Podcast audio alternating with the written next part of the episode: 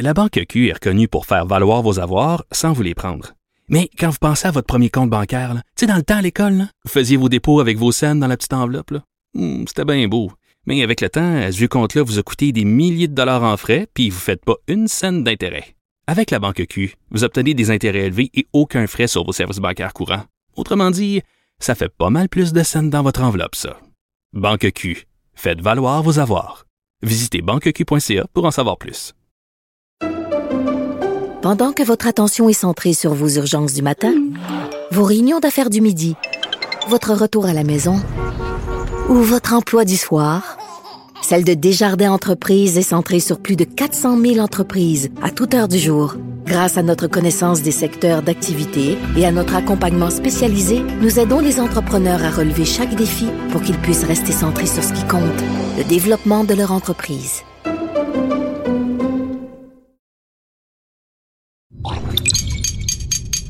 Cube Radio. Sophie Durocher. Sophie Durocher. Sophie Durocher. Mon nom est Sophie Durocher. Sophie Durocher. Des opinions éclairantes qui font la différence. Cube Radio.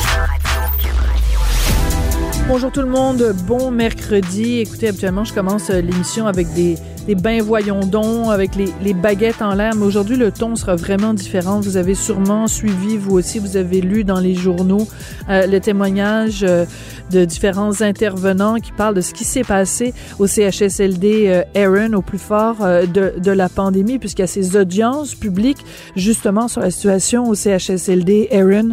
Et euh, il y a une infirmière qui est venue témoigner hier et qui racontait l'état vraiment de déchéance dans lequel euh, les résidents ont été maintenus avec euh, vraiment dans leur urine déshydratée, avec euh, du vomi, avec des excréments.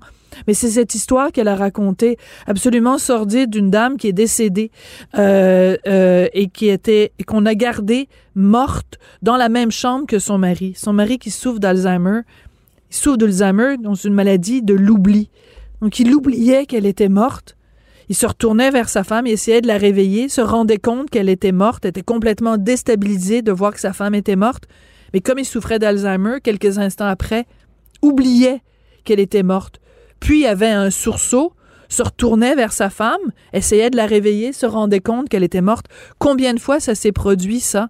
Et je peux vous dire que même dans les pires scénarios de films, même dans les pires cauchemars, on peut pas imaginer à quel point c'est sordide ce genre de situation. Pourquoi n'a-t-on pas retiré le corps de cette femme morte? Pourquoi l'a-t-on laissé dans la même chambre que son mari souffrant d'Alzheimer? C'est vraiment le summum de l'indignité. Quand j'ai lu ça, j'en ai eu des frissons dans le dos et vraiment, j'ai poussé un trait découragé. Ben voyons donc. Sophie Durocher.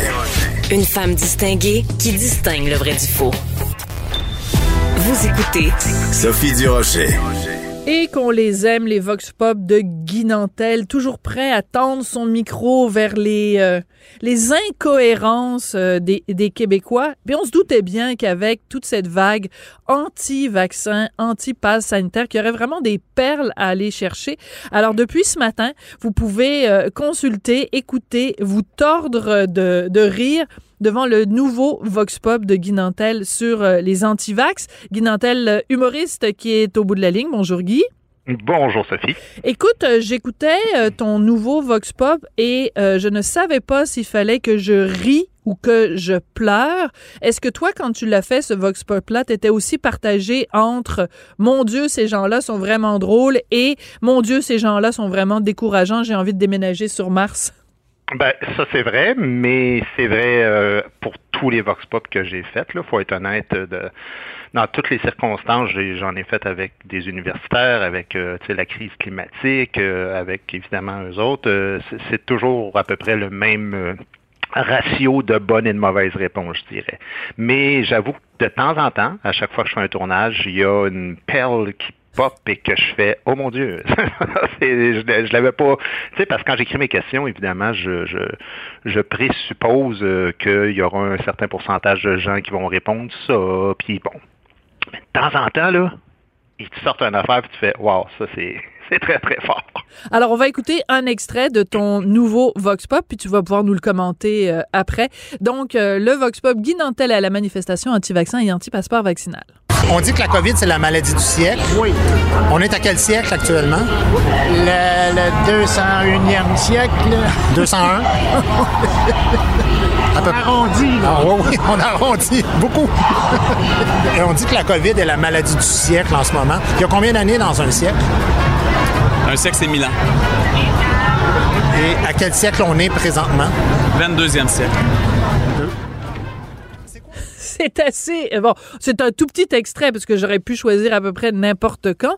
Écoute, qu'est-ce que ça dit sur le Québec, euh, au-delà là, du débat sur les vaccins, que des gens qui sont allés à l'école, peut-être même un diplôme d'études secondaires, sont même pas capables de savoir combien il y a d'années dans un siècle?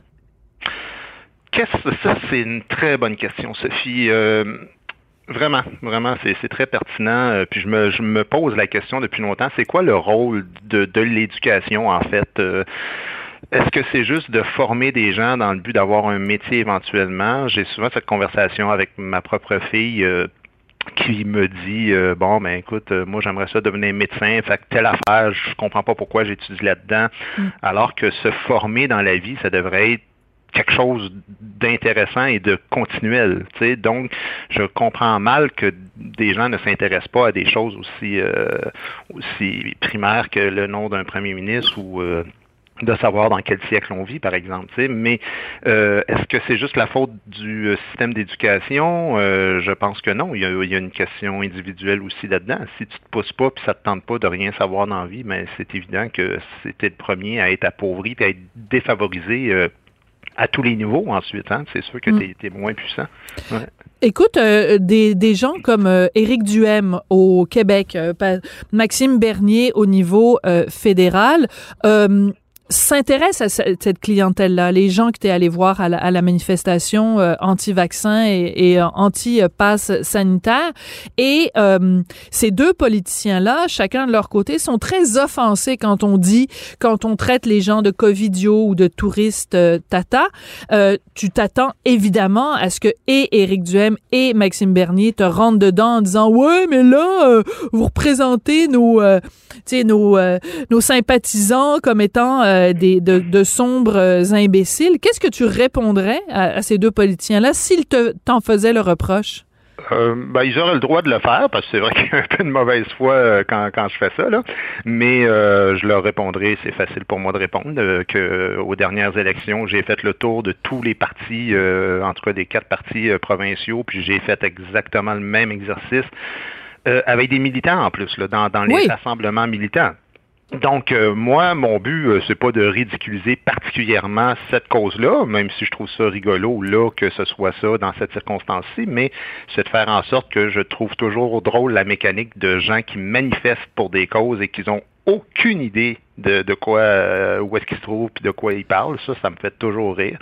Fait que je l'ai fait pour euh, la manifestation au climat, je l'ai faite pour euh, les grèves étudiantes, euh, C'est vrai. pour les différents partis politiques. euh, alors, ce serait vraiment justement de la mauvaise foi de leur part de penser que, que je m'attaque juste à eux autres, même si là, c'est sûr que c'est il y a beaucoup de tension dans l'air. Je suis conscient que ça peut polariser les gens puis que ça fait pas l'affaire de tout le monde, mais tu sais, à la fin du tournage, Sophie, il y, a- il y a un gars qui voulait me sauter dans la face puis il était vraiment fâché après moi puis tu viens ici juste pour montrer une mauvaise image pour rire de nous autres? Ben, je dis, je suis un humoriste. Euh, Il fait, ouais, mais là, c'est une cause importante. Mais j'ai dit, ouais, mais c'est parce que quand je, quand je fais le climat, les gens ils me disent la même chose. Là.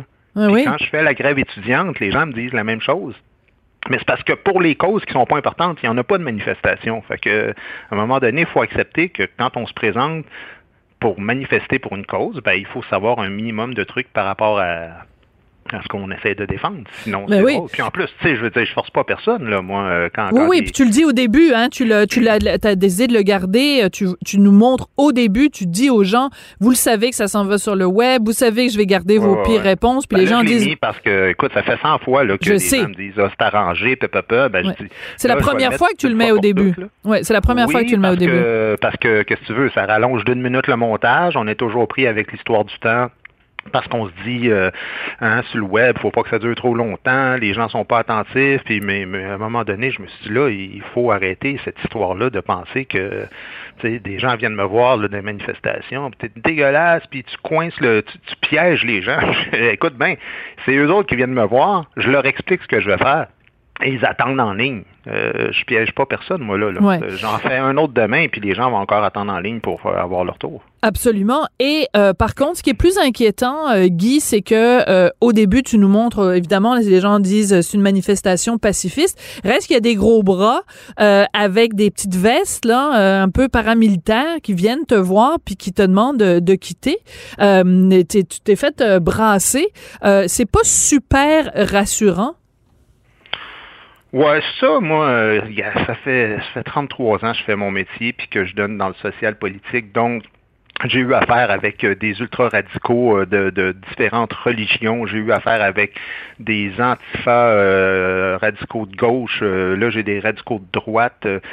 ça me fait pas un pli, ça. Tu sais, je veux dire, on n'est pas à l'abri de rien, là, mais moi, je n'ai jamais calculé mes gestes dans la vie en me disant qu'est-ce qui pourrait arriver de pire. C'est-à-dire, si, le pire arrive, ben, il arrivera, mais je reculerai pas devant l'intimidation, et particulièrement devant des gens qui euh, sont supposément euh, là pour manifester pour la liberté, pour le droit à l'expression. Alors après ça, tu es bien mal placé et, j'ai trouvé, tu sais, s'il était venu me parler, parce qu'à la fin, les gars, ils se sont comme excusés, puis écoute, non, non, puis gars, c'est pas ça, mais je dis, si tu étais venu me jaser, une personne, pas avec ta veste de, rocker, puis juste dire, écoute, euh, bon, y a-tu mon... Ben, j'aurais pu me tasser un petit peu, puis mais vraiment de venir à 4-5 m'entourer et me parler à deux, deux pouces du visage, là, alors qu'ils n'ont pas de masque, puis qu'ils n'ont pas eu de vaccin, puis que, tu sais, j'ai une mère de 90 ans. Moi, j'ai deux personnes de mon entourage qui sont décédées de la COVID, tu sais. Fait que. Ah oui? À un moment donné, oui, oui, absolument. Fait que moi, quand ça, c'est une autre personne qui me crie ça à un moment donné, il dit, ouais, tu fais, tu fais partie des cas qui croient au virus. Ben oui, euh, j'en connais deux, sans même parler des artistes, là, euh, que tout le monde connaît, puis qu'on. Bien sûr. Que, que, que j'ai déjà fréquenté, mais là, je te parle du monde de mon entourage. Fait qu'à un moment donné, moi, euh, je, je trouve pas ça drôle des gens qui viennent m'entourer à deux pouces du visage, puis euh, même si évidemment j'ai eu euh, mon vaccin, là, mais ça, je trouvais ça un peu impoli. Fait que je sentais le besoin de de réagir à cette question-là. Oui, tout à fait. Écoute, euh, Guy, euh, ça fait longtemps que, ça fait un petit moment que j'ai très hâte de te parler. Euh, je suis contente, évidemment, que tu aies fait ce Vox Pop là-dessus, mais il y a quand même deux choses qui sont arrivées au cours des dernières semaines au Québec, puis j'étais vraiment intéressée à avoir ton opinion là-dessus. La première chose, c'est évidemment cette histoire absolument hallucinante et surréaliste des livres de Tintin, d'Astérix et de Lucky Luke qui ont été brûlés au nom de la réconciliation autochtone. Et la deuxième, c'est évidemment la, la question euh, biaisée euh, qui euh, au, au, dernier débat en anglais. Alors lequel tu veux lequel tu veux parler en premier là? Qu'est-ce qui oh, on peut les faire dans l'ordre que, tu viens de donner. Alors les livres de Tintin brûlés en plus par une une femme qui se fait passer pour une autochtone qui est même pas autochtone. Pensais-tu un jour de ton vivant au Canada entendre parler de gens qui brûlent des livres? Ben, gars, moi, j'ai, on se fera une entrevue bientôt, là, parce que je veux pas te donner de détails euh, tout de suite là-dessus, mais j'ai un livre qui sort bientôt qui s'appelle Le livre offensant. Et euh, donc, j'ai passé beaucoup de temps à réfléchir à toute cette question-là de censure, de, liberté d'expression. Puis, euh, donc, oui, oui, oui, pour moi, c'est prévisible. ah, c'était prévisible? Pour moi, oui, absolument. ce n'est qu'un début. ça va aller de pire en pire sauf si des gens se, se, lèvent et résistent à ça. Moi, non seulement euh, juste, euh, il suffit pas juste de parler là puis de dire qu'on trouve ça inacceptable. On devrait passer une loi à l'Assemblée nationale. Ça devrait être criminel de faire ça. Ça appartient au patrimoine culturel. Comment on se sentirait, par exemple, si euh, on arrivait, euh, je sais pas moi, chez euh, les Autochtones, puis on brûlait des toiles en disant on est choqué, puis qu'on prenait des, de différentes nations, là, de différentes nationalités mm. qui vivent ici, on prenait des parties de leur patrimoine culturel, puis qu'on le détruisait? On serait accusé de, vraiment. écoute, on a beau être, bien ouvert à un moment donné, on, est rendu qu'on accepte des trucs qui euh, des comportements qui, qui ressemblent à ce que les talibans ont fait, à ce que à ce que les, les nazis ont fait. Et, qu'est-ce que tu penses Et qu'est-ce que tu penses, euh, euh, Guy, de justement de la réaction des politiciens? Parce que de mettons, euh, tu sais, t'as des Justin Trudeau qui dit ah ben là c'est très très vilain de, de de brûler des livres. Par contre, c'est pas à moi de dire aux autochtones comment réagir quand ils ont quand ils font face à quelque chose qui est offensant. C'est quoi ça, ces très bons là Mais c'est c'est du Justin Trudeau tout craché de toute façon. Euh, puis, non, non, mais comme je te dis, on devrait criminaliser ces gestes-là. C'est pour moi, c'est vraiment une atteinte à un patrimoine culturel. Puis, c'est la même chose que de, de, je sais pas, moi, si tu vas dans un pays euh, bouddhiste puis que tu détruis des statues de Bouddha, euh, tu t'en vas en prison. Tu sais, je veux dire, c'est, pour moi, c'est exactement la même chose. Hum, très intéressant. puis, bon, la lâcheté des politiciens ou le manque de, courage euh, de s'exprimer clairement sur cette question-là, parce qu'évidemment, euh, hein, c'est facile de faire du, francophone bashing et c'est facile aussi de montrer sa vertu euh, en prenant euh, pour la cause autochtone, mais je veux dire, la, la question, c'est pas de mépriser euh, les autochtones, mais quand une dame qui est même pas autochtone, puis c'est souvent ça, hein, d'ailleurs, c'est des gens... C'est les pires. À l'Université d'Ottawa, c'était pas une personne noire qui avait fait le scandale, euh, là, c'est pas une personne autochtone qui crée le scandale, donc... Non, il faut dénoncer euh, haut et fort, euh, sans retenue, ce genre de comportement-là, absolument. Sans, sans, équivoque, là, je veux dire, pour moi, c'est absolument inacceptable, puis euh, c'est ça. C'est non négociable. Écoute, le deuxième sujet, évidemment, qui embrase le, le, le, Québec, et c'est intéressant, d'ailleurs, le sondage léger présenté dans le Journal de Montréal, Journal de Québec de ce matin, qui montre vraiment le retour des deux solitudes, où, dans le reste du Canada, les gens trouvent tout à fait pertinente et très bien formulé la question de Madame Curl au débat en anglais, alors qu'au Québec, ben, ça soulève les passions. Euh, comment est-ce que tu penses, toi, parce que tu t'étais présenté évidemment pour euh, diriger le Parti québécois, est-ce que tu penses que cet événement-là va euh, rallumer la flamme indépendantiste au Québec? Il faudrait que faudrait que les Québécois euh, réalisent que, tu sais, je lisais euh, Richard euh, hier, je pense, ou avant-hier, Richard Martineau, qui parlait de toutes les fois où la, cette, cette, espèce de flamme-là s'allume et devient vite une petite braise en quelques jours, en quelques semaines. Alors, je vois mal comment cette chose-là pourrait, tu sais, je veux dire, ça, ne tiendra pas dans le temps jusqu'aux prochaines élections dans un an. Il va falloir à un moment donné qu'on allume puis qu'on arrête de d'endurer et puis de voir que là, c'est pire qu'avant, parce qu'avant, on s'offusquait du fait que, par exemple, deux, trois gorlots euh, brûlaient un drapeau euh, à Sault-Sainte-Marie. Là, je me souviens bien, il y a quelques années. Ou des... Mais ça, euh, c'est des idiots. Mais là, c'est institutionnalisé. Et moi, je trouve ça absolument fascinant que même quand c'est rendu institutionnalisé, puis tu sais, c'est une maison de sondage, hein, c'est Angus Reid, là, quand même, c'est la présidente d'Angus Reid. Donc, qu'est-ce que ça dit aussi sur la neutralité de ces sondages-là? oui, tout à fait. Quand, la présidente d'une firme de sondage a une question aussi biaisée que ça, ben, on a idée après ça de comment ils mènent leur sondage. Euh, puis évidemment, ben, toute l'image que les stations de télé euh, qui sont financées par le public, euh, dont, dont, on paye une, partie de ça, après ça, sont financées justement pour salir les francophones. Mais il y a une grande partie, une grande part de responsabilité qui revient aux Québécois. Puis, puis évidemment aux dirigeants actuels. Moi, j'ai j'ai écrit à François Legault la semaine dernière de dire oui, c'est bien beau de dire nos lois sont légitimes puis je mets mon pied à terre, mais à un moment donné, il va aussi falloir que vous vous fassiez un choix par rapport à cette question-là, parce que vous continuez quand même de vouloir vivre à l'intérieur d'un mm. système qui est bâti dans le but de faire en sorte que votre culture va disparaître. Et c'est pas euh, c'est pas une invention, là, c'est depuis 1982 mm. dans la charte, c'est écrit comme ça. C'est qu'on n'est plus un peuple fondateur. On est rendu une minorité parmi tant d'autres. Donc, ce que tu ce que appelles François Legault à redevenir indépendantiste, parce qu'il l'a déjà été. C'est-à-dire que c'est un choix. Moi, je suis pas là pour dire à la CAQ devenez indépendantiste. Tout ce que je dis, c'est tu peux pas à la fois dire je suis nationaliste et je, je ne suis là que pour défendre les intérêts des Québécois si tu restes à l'intérieur d'un système qui, lui, a comme objectif de détruire cette même nation-là. Excellent, c'est très bien résumé, Guy. C'est tout le temps qu'on a. Écoute, Oui. euh, merci beaucoup, puis merci de nous avoir fait rire avec euh, ce Vox Pop. Et euh, ben écoute, euh, on a très hâte. Ben, donc je te reparle très bientôt, peut-être début octobre, pour la sortie de ton livre, donc le livre offensant. Puis entre temps, ben continue à faire des Vox Pop offensants, on aime ça. Parfait. Ben, merci à toi. Merci beaucoup, Guy Nantel, donc humoriste qui vient de sortir ce nouveau euh, Vox Pop. Sophie Durocher. Entendez les dessous de sa dernière chronique. Cube Radio. Vous l'avez remarqué tout autour de vous, des manques de main-d'œuvre absolument hallucinants. Et euh, Marie-Claude Barrette a même remarqué à son Tim Horton euh, près de chez elle, il y a des heures d'ouverture diminuées. Donc, c'est même plus un, un Tim Horton, c'est un Timoton.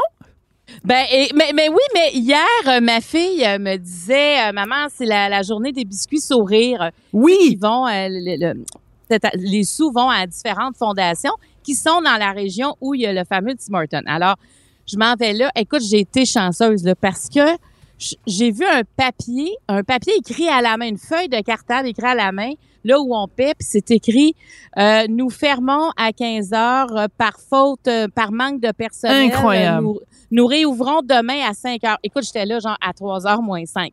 J'ai été bien, bien chanceuse. Mais j'étais là, mais voyons donc, parce que on voit ça partout. Il y a presque plus un commerce où on rentre, on ne voit pas une affiche embauchons, manque de personnel. Tu sais, puis c'est rendu que il y a presque plus de conditions. C'est si tu veux travailler. Écoute, l'au- l'autre jour, il y, a un, propriétaire de terrain de golf qui disait, un moment donné, je vois des jeunes qui s'en viennent à mon terrain de golf. Je me dis, ah ben, ils s'en viennent me donner leur CV. Non, non. Disait, nous autres, on a- on- nous, on s'en vient jouer. On a une prestation. Nous, Elle est pas- excellente. C'est ça, ils pensaient. Non, ils, sont, Oui. ils ont tellement de temps libre grâce à Justin Trudeau que Ouais. ils ont non seulement du temps libre, mais en plus de l'argent, qui s'en venaient jouer au golf. C'est une excellente anecdote. Écoute, l'autre jour, moi, je vais euh, euh, manger euh, au restaurant. Ça faisait longtemps qu'on n'était pas allé manger euh, au restaurant. Écoute, le, le, le propriétaire du restaurant me disait, lui, il est, il est chanceux, ça va bien dans son restaurant, mais dit la quantité de restaurants autour de lui qui ont fermé ou dans certains cas, des propriétaires de restaurants qui sont prêts à payer, mais vraiment des ponts d'or pour avoir un, Oui. un chef euh, et ils sont même obligés de payer hyper cher quelqu'un qui est là juste pour laver la vaisselle parce que il y a une telle pénurie de main d'œuvre que écoute si tu payes pas 500 dollars la soirée pour ton chef ben tu fermes ton restaurant. Alors qu'est-ce que tu préfères faire? Tu préfères payer beaucoup plus cher que tu payes d'habitude parce que ça te permet d'ouvrir? Sinon tu tu restes fermé. Mais, mais là, on est rendu vraiment, tu sais, dans des mesures. euh, par exemple, je, je lisais ce matin à Québec, euh, Jonathan Bélanger, qui est propriétaire de trois restaurants Barbies, ben là, il y en a un, il met à l'essai un robot. C'est un Ouais. robot qui a été conçu en Chine, qui s'appelle euh, Bilabo, je pense. Et ce robot-là, ben, il y a même de l'interaction avec les humains. Il est capable de servir. Se- mais tu sais, moi, je veux pas m'en aller vers la robotisation de mon restaurant. Mais présentement, si je veux me sortir de l'eau, il faut la tête de l'eau, c'est-à-dire il faut que j'ai vers des des mesures de cette nature-là. Alors, tu sais, on, on est comme rendu ailleurs. Le- les McDo des Laurentides, là, ils offrent, euh, écoute, c'est 1000 dollars euh, à l'embauche, euh, repas gratuit. Écoute, on, on parle là, de travailler dans un McDonald's. Là. Ça veut dire qu'il manque... Du, mais, c'est- tu sais, je- partout, on voit ça. Et là, tout le monde essaie d'être créatif pour aller chercher le peu de, de gens disponibles. Parce que moi, j'ai comme l'impression, Sophie, que c'est deux phénomènes qui se rencontrent. Il y a le vieillissement de la population. Ça fait Oui. longtemps qu'on en parle de ça. Bon, il y en a qui a ce terme-là, c'est parce que c'est comme un manque de renouvellement, peut-être plus de la population que le vieillissement.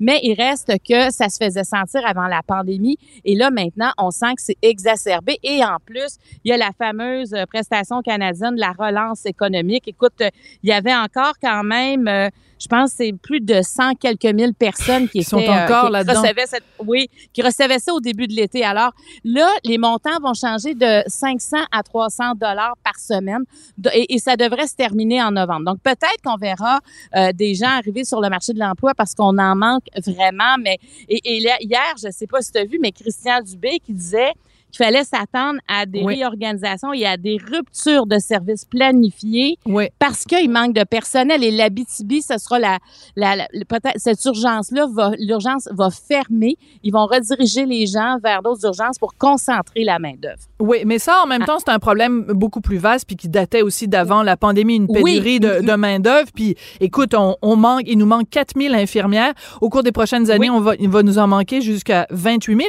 Je veux juste revenir sur ce que tu disais tout à l'heure, ce restaurant à Québec, parce que j'ai vu ça aussi passer. Oui. Le- Oui. la, la robotisation. Écoute, je sais pas toi, quelle est ta position là-dessus? Euh, Il y a beaucoup de gens qui ont un malaise euh, à euh, justement remplacer un être humain vivant avec deux bras, deux jambes par un robot, une automatisation.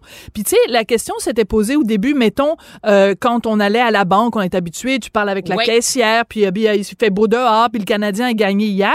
Puis maintenant, on est habitué, tout le monde va au guichet automatique, tu as zéro contact avec un être humain.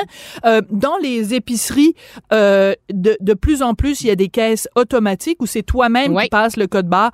Tu plus aucun contact avec la caissière. Même moi, l'autre jour, je suis allée à la pharmacie. À la pharmacie, tu n'as même plus besoin de passer par la caisse. Il y a des caisses automatiques à, à mon, à mon Jean Coutu préféré. Alors, moi, j'ai, j'ai- au début, j'avais un malaise avec ça parce que je me disais, c'est des gens qui perdent leur job. Mais à un moment donné aussi, on est rendu là. Puis il y a plein d'emplois qui ne sont pas nécessaires, qui sont pas essentiels et qui peuvent facilement être remplacés par un, un robot ou un guichet. Ben moi, je suis d'accord parce que c'est sûr qu'on réagit. Parce que aussi, quand tu as de la main-d'œuvre et tu, tu fais des mises à pied, c'est ça qui fait mal. C'est faire des mises à pied pour la robotisation, pour l'entrée de nouvelles technologies. Mais en même temps, il faut suivre le courant international. Tu sais, je veux dire, quand, quand les technologies arrivent, on ne peut pas non plus refuser. Mais dans le cas actuel, c'est, je trouve que c'est vraiment pour pallier au manque de, de personnel. Tu sais, la restauration, j'aurais pas pensé la robotisation dans un restaurant. Moi non plus. D'avoir un, un- un Ouais. petit R2D2, venir te porter ton déjeuner à ta table. Tu sais, J'aime l'image.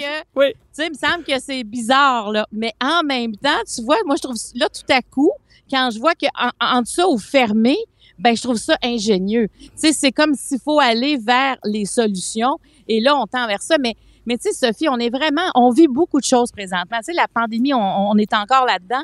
Mais ça s'en venait, cette restructuration-là, parce qu'on on le savait qu'il allait manquer de main-d'œuvre. Et, et là, on est encore, on vit quelque chose. C'est une transformation qui va marquer peut-être les 50 prochaines années. On est vraiment dans la fin d'un cycle et dans le début de l'autre. Et, et c'est de voir toute cette... Moi, je trouve que c'est de la créativité à un moment Oui. donné, mais en même temps, c'est de la misère humaine. là. Je veux dire, il y a des gens qui ne peuvent pas faire rouler leur commerce comme ils veulent. Tu sais, même, je me demande, je regardais le prix des chambres d'hôtel, par exemple, à Montréal, Et qui là, est là. très élevé. Alors là, je me dis, est-ce que c'est parce qu'ils veulent moins de monde, c'est-à-dire ceux qui sont prêts à payer, ils vont, comme ça, ils ont moins de chambres à faire parce qu'il manque de personnel crûment. Ça fait qu'on est en, on- il y a la- c'est comme si l'économie est en train de se distorsionner pour s'adapter à ce manque de personnel. Puis, tu sais, je pense que c'est 25% des restaurants qui ne roulent pas comme ils voudraient rouler par manque de, de personnel. Donc, ils ouvrent pas tous les jours. Écoute, euh, je pense que c'est Mont-Tremblant qui ont un site particulier pour donner les heures d'ouverture de leur restaurant tellement que c'est devenu atypique. Écoute, avant, on se posait pas de questions, là. Mais non. Mais Oui, ça a changé très rapidement. Oui, puis notre collègue euh, Dany Saint-Pierre, là, qui a, qui a animé tout l'été ici euh, à Cube, qui est chroniqueur à, à l'émission de, de Geneviève, lui est restaurateur, évidemment, c'est son premier métier.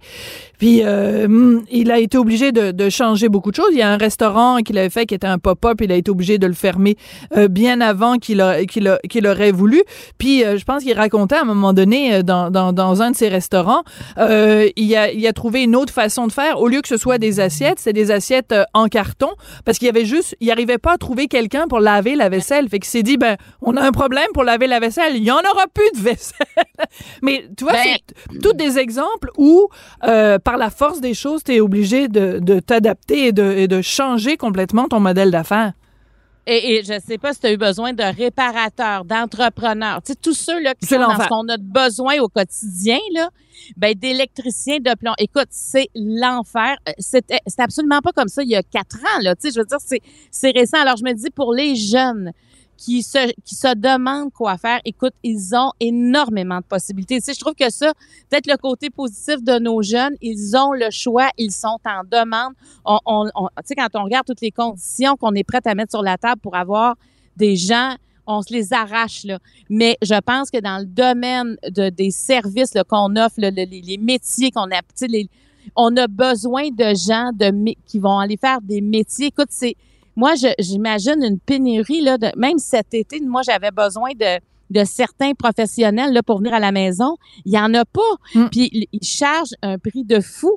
Mais en même temps, la rareté fait que les prix augmentent, mais nous, on gagne quand même tout le temps le même revenu. Mais il y a, on est, on est là-dedans. Et en tout cas, moi, je, je, je salue justement les Dany Saint-Pierre et tous ces gens-là qui usent de créativité pour survivre. Tout à fait. Pour que leur commerce survive, il faut continuer à les encourager pleinement. Oui, écoute, euh, il nous reste un petit peu de temps. Il y a un sujet dont tu voulais nous, euh, nous parler. C'est euh, la, la, une pédopsychiatre que tu vas recevoir bientôt à ton émission oui. qui a fait un, un cri du cœur sur les médias sociaux sur la surdiagnostication. Et eh, mon Dieu que c'est difficile à prononcer ce mot-là.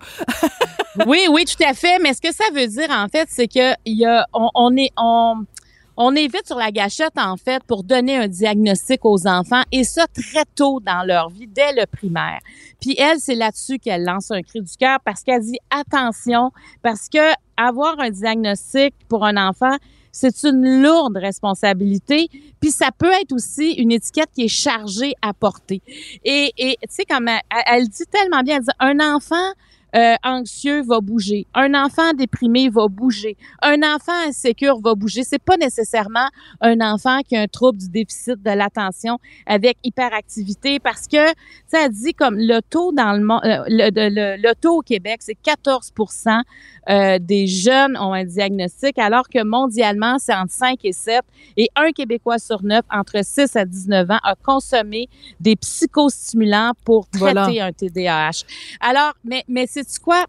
Moi, ce que je constate, c'est la détresse aussi des parents. Tu sais, quand l'école a de la misère avec ton enfant, qui te le retourne à la maison, tu cherches tu veux un diagnostic, tu veux une façon tu veux une étiquette à la rigueur parce que l'étiquette euh, fait en sorte que là tu vas être prise en charge par le système alors que s'il n'y a pas d'étiquette, euh, s'il n'est pas identifié comme étant ceci ou cela, il est comme dans une espèce de, de flou administratif. Mais, mais ce que je trouve euh, euh, charmant dans, dans, sa formulation à cette pédopsychiatre, c'est quand elle dit parfois, il faut juste se dire, un enfant, c'est un enfant. Puis elle parle de la petite enfance, là, parce que l'adolescence, c'est une autre problématique, mais des fois, et, et, et, je trouve ça important ce qu'elle dit, parce que c'est vrai que des fois, les, on a tendance euh, collectivement à, à capoter. Dès qu'un enfant a un comportement un peu trop euh, agité, on capote, on a comme oublié. Tu sais, si nos mères ou nos grands-mères euh, pouvait euh, nous, nous, ramener à l'ordre, c'est ça qu'elle nous dirait. Ben, ben voyons, ton enfant, là, il est juste il est juste en train d'être un enfant là. Je veux dire, ça, ça, bouge, ça court partout un enfant, c'est ça que ça fait. Puis, puis on voit que dans l'éducation, ils sont surchargés. Donc quand il arrive un enfant qui déplace de l'air, qui prend de l'espace, l'impatience arrive rapidement aussi parce qu'il y a comme moins d'espace pour ça, tu sais. Alors là, ces, enseignants-là rencontrent les parents, ils vont dire, ben peut-être qu'il y a un trouble ici, il faudrait pousser plus loin. Donc, il y a une pression qui arrive de tout part, tout côté. Et même les médecins disent, des fois, on prescrit parce qu'on a comme l'impression, on prescrit la médication parce qu'on a l'impression qu'il n'y a pas d'autre solution pour le parent et on ne sait pas quoi faire. Donc, puis, tu sais, ce qu'elle dit aussi, euh, docteur Lamy, c'est le premier diagnostic à faire, c'est que vous avez un enfant.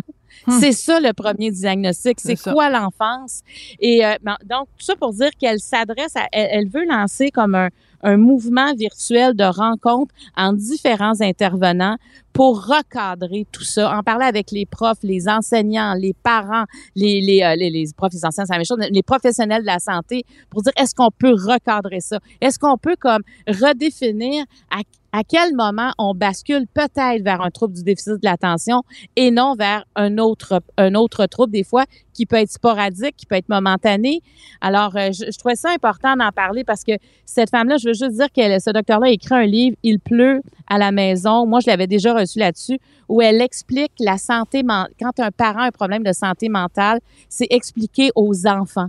C'est magnifique. C'est, c'est vraiment une. Euh, elle est, elle est présentement en congé de maternité. Puis je pense que c'est, là, elle prend le temps de d'asseoir des choses. Moi, je la reçois justement là-dessus sur le surdiagnostic et aussi comment nommer des émotions aux enfants? Parce que tu sais, ça nous suit toute notre vie quand on n'est pas capable de reconnaître nos propres émotions. Mais je voulais en parler parce que je trouve qu'il y a beaucoup de parents euh, qui sont dans cette situation-là, Ouais. ce déchirement. Et qui se sentent démunis. euh, ouais. oui, absolument, absolument. Alors, euh, s'ils veulent aller lire ça, c'est sur Facebook. Elle s'appelle Céline Lamy, pédopsychiatre. Bon, ben écoute, une autre, euh, un au- une autre fois où c'est important de se rappeler des fois juste euh, le principe du gros bon sens. Merci beaucoup, Marie-Claude. J'ai Oui. très hâte euh, de te parler demain parce qu'on s'est, on s'est parlé hors honte, puis on sait déjà Oui. c'est quoi notre sujet, puis j'ai hâte. J'ai hâte à demain. J'en dis pas plus, j'en dis pas plus. Merci beaucoup, Il y a, il y a le mot il puis le mot amour dedans, mais j'en dis pas plus. Ben, c'est pas pire. Je trouve que t'en- t'en dis pas pire. Moi, j'aime bien ça. Ben, à demain. À demain. De la culture aux affaires publiques. Vous écoutez Sophie Durocher. Cube Radio. Bien sûr, euh, toute cette idée de vaccination obligatoire et de pénurie de personnel dans le réseau de la santé, ça fait beaucoup jaser. Est-ce que le fait de forcer justement le personnel de la santé à se vacciner, faute de quoi ils vont devoir euh, quitter, euh, est-ce que ça va causer vraiment euh, des bris de service? Il y a toute une discussion qui a lieu en ce moment autour de ça et je voulais partager avec vous les réflexions de Joseph Dayin, docteur Joseph Dayin. Il est intensiviste au 6 de Laval. Bonjour, docteur Dayin. Bonjour. Écoutez, j'ai trouvé passionnant parce que sur les médias sociaux, euh, au cours des derniers jours, vous avez euh, entamé tout un dialogue avec quelqu'un qui disait bon, c'est c'est très euh, dangereux ce qui se passe parce que on va se retrouver avec plein d'infirmières qui vont quitter parce qu'elles refusent de se faire vacciner. Donc en fait, on va dépeupler le système de santé. Vous, vous n'êtes pas d'accord avec cette perspective-là. Pourquoi, docteur Dayin? Ben, ce sont des craintes qui sont justifiées, mais pour moi, c'est un problème qui représente un arbre, puis j'essaie d'amener, d'attirer le regard vers la forêt qui se cache derrière cet arbre-là. C'est-à-dire que euh, Dr Matt, que, que, que je connais, qui est une brillante médecin et qui a vraiment le cœur sur la main, euh, probablement qu'elle a rédigé euh, son appel au ministre de la Santé euh, dans une, espèce d'urgence d'agir. Elle avait peur, évidemment, comme tout médecin, que ses patients ne reçoivent pas les services. Mais pour moi, de régler cette situation-là qui, va survenir dans son dans son dans son installation et dans tout le réseau, dans plusieurs services, euh, on règle pas ce problème-là en nivelant par le bas puis en acceptant que les professionnels de la santé euh, qui refusent encore 18 mois après la pandémie de se faire vacciner, euh, c'est pas comme ça, je pense qu'on règle ce problème-là, ça va simplement le déplacer. Oui. Alors, Dr Matt, donc, a écrit, vous l'avez dit, euh, une lettre où elle s'adresse au ministre de la Santé. Et une des choses qu'elle dit, c'est s'il y a six infirmières qui tombent euh, en congé sans solde, on va vivre un bris de service dans les unités de dialyse. Vous, vous répondez, ben, si elles étaient tombées en congé maladie, c'est-à-dire que si, vu qu'elles ne sont pas vaccinées, si elles tombaient malades, ben là aussi il y aurait un, un- un bris de service. Donc en fait, au lieu de euh, déplorer le fait que le gouvernement euh, leur dit de pas rentrer travailler si elles sont pas vaccinées, euh, on devrait justement continuer à les encourager à se faire vacciner pour qu'elles ne tombent pas malades. Absolument. Euh, et juste d'un point de vue euh, logistique, la, la, la, la gestion de savoir qu'il va y avoir euh, des employés absents à certains quarts de travail à l'avance parce que ces gens-là auront continué à refuser la vaccination, ben, c'est bien plus facile à gérer comme gestionnaire euh, et comme équipe de travail que de l'apprendre le, le matin même et ces maladies-là qui vont durer, ces absences-là qui vont durer pour, pour, pour plusieurs jours, voire, euh, voire des semaines si la personne est infectée avec la COVID-19. Donc, euh, oui, il faut continuer à encourager la vaccination. S'il se trouve encore des travailleurs, des travailleuses de la santé, euh, pour qui la raison qui justifie le refus de vaccination, c'est la peur, c'est l'anxiété. Euh, Parlons-en. C'est arrivé dans mon hôpital. euh, Oui. Des gens, des gens, oui, oui, des gens qui avaient peur parce qu'à chaque fois qu'ils reçoivent le vaccin de la grippe, ils ont une mauvaise réaction.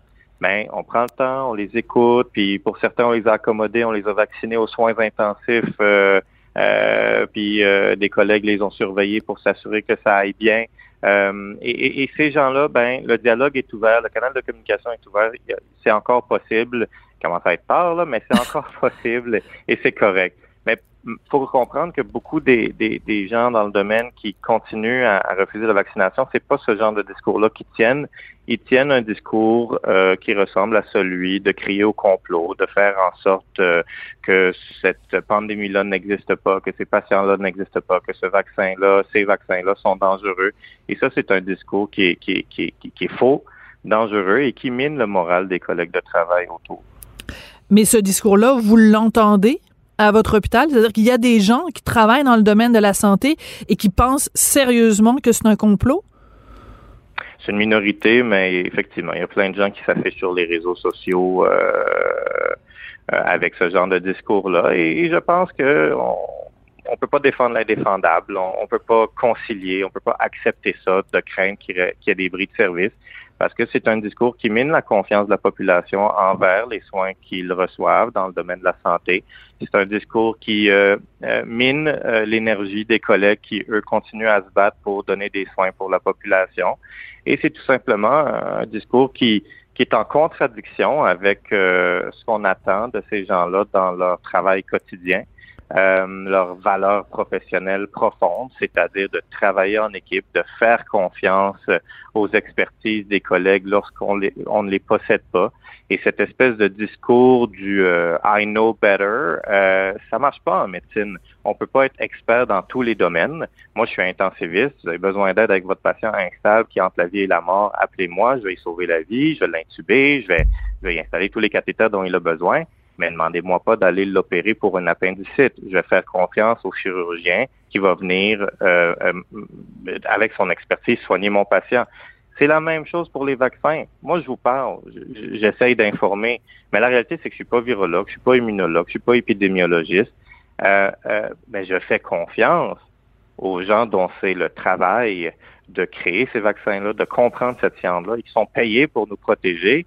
Ben, j'ai confiance en eux que euh, ce qui est proposé, c'est euh, le meilleur que la médecine a à proposer et que des collègues, donc, euh, se posent en, en porte-à-faux et disent non, non, non, moi je suis pas d'accord, je pense que ces vaccins-là sont dangereux, mais ils ne détiennent tout simplement pas cette expertise. Donc pour moi, ils sont hmm. en contradiction avec ce qu'on attend d'eux au quotidien, c'est-à-dire fais ton travail, puis on apprécie beaucoup ton expertise. Quand c'est pas la tienne, faut faire confiance aux, gens dans l'équipe. C'est un très bon argument. C'est un excellent argument, docteur Daïn, que vous a, que vous a posé euh, ici. Et euh, vous allez beaucoup plus loin même euh, sur les médias sociaux, sur votre compte Twitter. Vous, vous allez même jusqu'à dire peut-être que ces gens-là devraient se questionner à savoir s'ils sont dans le bon métier. Qu'est-ce que vous voulez dire que les gens qui refusent de se faire vacciner et qui devraient aller travailler dans un autre domaine que le domaine de la santé? Si la raison pour laquelle ils refusent de se faire vacciner, c'est qu'ils ne font pas confiance aux données probantes, ils ne font pas confiance aux scientifiques qui, qui recommandent et qui démontrent la sécurité de ces vaccins-là et leur impact positif sur le contrôle de la pandémie et la protection individuelle ainsi que la protection envers nos patients. Si c'est ça leur argument pour refuser la vaccination, effectivement, ils sont en contradiction profonde avec leurs valeurs professionnelles et ils sont peut-être pas dans, le bon domaine parce que, comme je vous expliquais tout à l'heure, on s'attend quotidiennement à ce que les, les, les gens travaillent dans leur propre champ de compétences. Et lorsqu'on dépasse notre champ de compétences, on ne demande pas à personne d'être des héros. On dit faites appel aux collègues, faites appel aux autres dont c'est l'expertise. Mm-hmm. Tu veux bouger ton patient, appelle le physiothérapeute. Tu veux qu'il soit bien nourri, nourri appelle le nutritionniste. Mais quand il est le temps de se protéger et d'essayer de régler une pandémie, ben c'est très, euh, comment dire, euh, c'est tout un c'est tout un statement, pardonnez-moi l'expression, de dire moi, dans, dans je, je, détiens la vérité alors que tous mm. les scientifiques du monde disent le contraire. Et, et, et ce discours-là, je pense qu'il est incompatible avec ce qu'on s'attend au quotidien des, des collègues et ça pose des questions à savoir ben, quelle autre consigne est-ce que vous défiez? Parce que vous, vous pensez que c'est pas à gauche qu'on devrait aller, c'est à droite. Euh, notre système fonctionne parce qu'il y a des consignes, il y a de la confiance, il y a de la sécurité psychologique. Et ben, il n'y a personne qui peut partir sur une chire et dire que lui, il, va s'insubordonner parce qu'il pense que c'est la. Oui, il y a des gens qui peuvent soulever des questionnements à savoir euh, est-ce que c'est la chose la plus sécuritaire à faire pour mon patient? Mais d'aller crier au complot, c'est là où je trace la ligne. Mais c'est très intéressant. Encore une fois, j'adore votre argumentation parce que on voit que vous avez réfléchi à la question et que vous arrivez avec des, excellents arguments. En effet, quelqu'un qui, je prends par exemple, mettons euh, une infirmière qui dit, ben moi le, le vaccin j'y crois pas, puis je connais ça mieux ça que, les virologues, euh, les immunologues, euh, et donc je n'administre pas le, le, le, vaccin, je j'y crois pas. Est-ce que en effet elles remettent en question par exemple quand un médecin dit ben tu dois prendre euh, de je, sais pas moi 2 millilitres de, morphine ben est-ce qu'elles disent bon ben je suis pas d'accord moi je pense qu'il devrait en avoir 3 millilitres ou 1 millilitre. Est-ce que ça pourrait aller jusque là de de ce manque de confiance et de solidarité envers les spécialistes? Ben, c'est la question que, que, que, je pose à ces gens-là. Parce qu'encore une fois, quand le discours c'est ben, écoute, j'ai peur du vaccin, j'ai des craintes, je me réagissais mal, euh, parfait, on, on peut s'en parler, euh, il y a un dialogue. Mais quand c'est euh, des discours euh, vraiment euh, qui, qui, tiennent du complot, où là, il n'y a, y a, y a, aucun moyen d'avoir un dialogue et où vraiment les gens vivent dans un monde parallèle, alors que leurs propres collègues vivent depuis 18 mois cette pandémie-là, à traiter des patients qui ont souffert de la COVID et que les chiffres au quotidien du ministère et tous les gouvernements du, gouvernements du monde montrent à quel point les vaccins sont efficaces pour prévenir les, complications. Euh, pour, pour, moi, je veux dire, effectivement, la question se pose quel autre, quel autre euh, aspect quotidien du travail euh, ces gens-là défient-ils parce que eux ont la conviction profonde qu'ils détiennent le savoir absolu, la science infuse, et pas les collègues qui, qui, qui dont c'est l'expertise et qui font les suggestions. Et encore une fois, je, je, le dis le plus humblement du monde, moi non plus, là, j'ai pas la science infuse et la vérité absolue. Ce que je dis, c'est juste, je fais confiance aux collègues qui ont les expertises nécessaires afin que le patient en bénéficie, puis je mets pas à risque mes patients parce que je décide que par conviction, moi, je crois pas en des données probantes puis, puis, puis la science. C'est correct de questionner, c'est pas correct de crier au complot. Dans sa lettre euh, au ministre euh, Dubé, euh, Dr Matt a dit qu'elle trouve que cette mesure-là est dangereuse parce que en disant bon le 15 octobre si vous n'êtes pas vacciné vous pouvez pas travailler dans le milieu de la santé, cette mesure-là est dangereuse parce qu'elle va punir les patients. Qu'est-ce que vous répondez à Dr Matt là-dessus? Ben, que c'est une préoccupation qui est partagée à travers le réseau et je la partage. Moi, je suis intensiviste aux soins intensifs euh, depuis 18 mois qu'on traite des patients COVID et non COVID. Et puis, euh, je vous dirais qu'on n'a pas la même énergie qu'on avait en mars 2020, là, maintenant qu'on voit la quatrième vague venir euh, dans mon service et partout au Québec, je vais dire même partout au monde. Il n'y a pas... il a pas de deuxième, troisième ou quatrième trio à envoyer sur la glace là, pour soigner ces patients-là. C'est le, le, le, même monde euh, depuis 18 mois qui fait des efforts surhumains pour essayer de rester en sécurité, protéger leur propre famille et évidemment donner les, les, les soins aux, aux patients.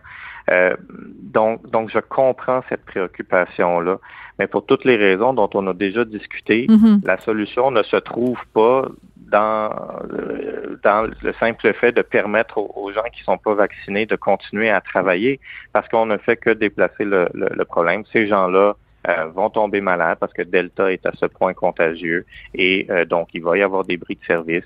Donc pour moi, euh, j'ai pas de solution miracle non plus. Là, c'est sûr que je vais dire des mots vagues, mais mais recrutement, formation et réorganisation pour moi sont sont, sont les pistes de solution. Euh, sauf que, euh, encore une fois, c'est, pour moi, c'est l'arbre devant la forêt. La, la forêt, c'est tous les problèmes qui s'en viennent dans les prochaines semaines, les prochains mois, les prochaines années, même à cause de tout le délestage qu'il a fait, à cause de tout ce qu'on a mis comme effort à, à, à soigner la COVID. Et c'était nécessaire mais en attendant, toutes les autres maladies n'ont pas pris de pause. Exactement. C'est vrai que c'est pas si facile que ça à aller chercher du personnel euh, en santé. Mais le personnel qu'on qu'on qu'on veut, ben, c'est du personnel dévoué. Ça peut pas être du personnel qui travaille pas en équipe. C'est très bien. Oui, oui. Mais c'est très bien résumé. Puis de toute façon, je pense que les gens qui nous écoutent comprennent fort bien le, le, le dilemme devant lequel le système de santé est placé. C'est que si on garde euh, le personnel de la santé qui est non vacciné, on fait courir un risque euh, aux patients, on fait courir euh, un risque aux collègues et on peut pas se permettre ça. On peut pas se permettre ça. Donc c'est pour ça que c'est préférable de retirer ces gens-là du système de santé et de pallier à leur absence ou alors simplement que ces gens-là, de leur propre chef, décident de se faire vacciner. En quel cas, il n'y en aura pas de problème, il n'y aura pas de bris de service et les gens vont être euh, en sécurité. Écoutez, je veux qu'on sorte simplement de ce, sujet-là précis de la vaccination euh, obligatoire et, du, et de la date de tombée du, du 15 octobre vous nous l'avez dit, vous êtes intensiviste. Euh, j'aime beaucoup votre image du, trio qu'on peut envoyer sur la glace. Vous n'êtes pas découragé, vous n'êtes pas euh, découragé justement devant la, la, la virulence euh, du, du, variant Delta, euh, devant cette quatrième vague? On pensait qu'à l'automne 2021, tout ça serait derrière nous. Euh, manifestement, c'est pas le cas. Vous n'êtes pas découragé des fois? J'ai moins d'énergie. C'est sûr que j'ai moins d'énergie qu'en mars 2020 où là, on avait le feu dans les yeux et on était prêt à à, prendre tout ce qui nous arrive là, euh, mais on, on, va le faire quand même euh, avec l'équipe. Euh, toutes les équipes sont mobilisées à travers le Québec, mais, mais c'est vrai que c'est c'est pas autant d'être découragé que, que d'un côté euh, résigné. Euh, je pense qu'on n'a pas le choix de faire face à la musique, et de l'autre côté à, avoir peur. Je pense qu'il y, y, y, a une crainte parce que déjà les cas et les hospitalisations euh, on a des taux beaucoup plus élevés qu'à la même date l'année dernière, on l'a remarqué. Et il y a vraiment, vraiment, vraiment une tendance. Euh, on disait toujours l'année passée, c'est des jeunes, c'est des jeunes. C'est des plus jeunes encore à cette vague-ci. Donc, euh, il y a effectivement euh, euh des craintes euh, que, que, que la capacité hospitalière, la capacité des équipes à soigner tous les patients COVID et les non-COVID. C'est vraiment ça aussi l'enjeu. C'est que y a, les autres maladies n'ont pas pris de pause, puis il faut mm. pas que les autres patients soient pénalisés encore. De voir un peu cette compétition entre les COVID et les non-COVID pour les mêmes ressources limitées qui diminuent de plus en plus, euh, ça fait peur. Oui, juste en terminant, parce qu'il nous reste une minute. Docteur Daïn, qu'est-ce que vous avez à dire aux gens au Québec et ailleurs qui sont allés manifester au cours des derniers jours devant des hôpitaux? Laissez les hôpitaux tranquilles. C'est c'est inconcevable euh, qu'on qu'on ait même un débat sur ce sujet-là. J'ai jamais pensé dans ma vie avoir à me prononcer ou discuter sur la légitimité, d'aller manifester devant les écoles ou devant les hôpitaux. Ce sont des lieux sacré qui devrait être exempt euh, euh, de, ces manifestants-là, de ces démonstrations-là. Et, je trouve qu'il y a un paradoxe entre affirmer que c'est leur corps, leur choix, mais aller manifester devant des endroits et empêcher les, les, les, les autres corps et les, les, autres personnes qui ont fait le choix d'aller se faire soigner de pas y avoir accès. Donc, c'est simple. C'est laisser les hôpitaux tranquilles, laisser les, les écoles tranquilles, manifester si vous voulez, mais permettez aux autres qui ont fait le choix de vivre leur vie, de la vivre, de se faire soigner, puis permettez-nous de continuer à les soigner en toute quiétude. Merci beaucoup et merci à vous et à toute votre équipe, euh, docteur Daïn. 18 euh, mois au front, la bataille est, est loin d'être gagnée, mais merci beaucoup à vous et à tous ceux qui euh, qui euh, nous soignent et tous ceux qui nous qui prennent soin de nous. C'est vraiment très apprécié. Merci beaucoup, docteur Daïn, donc qui est intensiviste au 6 Laval. Merci beaucoup puis bonne journée. Merci à vous de l'invitation. Au revoir.